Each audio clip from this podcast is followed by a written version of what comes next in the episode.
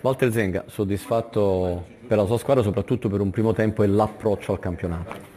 Sono soddisfatto perché i ragazzi hanno fatto una grandissima partita, hanno approcciato questa partita nella maniera giusta, hanno fatto 40 minuti fantastici, poi è anche logico e umano che magari un attimo si possa mollare, come si dice, anche se questo ci deve sempre tenere svegli e attenti sul fatto che noi siamo una squadra che dobbiamo sempre mantenere l'attenzione altissima perché con l'attenzione altissima riusciamo a produrre un buon calcio. Brutta esperienza dell'Europa League dimenticata, anzi forse da lì sono arrivati degli insegnamenti.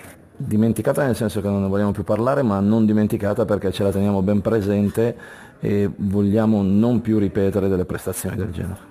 Che cosa è successo? Perché l'arbitro l'ha allontanato? No, c'è stato un malinteso alla fine del primo tempo, ma è normale, può, può accadere eh, quando, sono, quando si esulta un po' troppo e non me ne ero reso conto.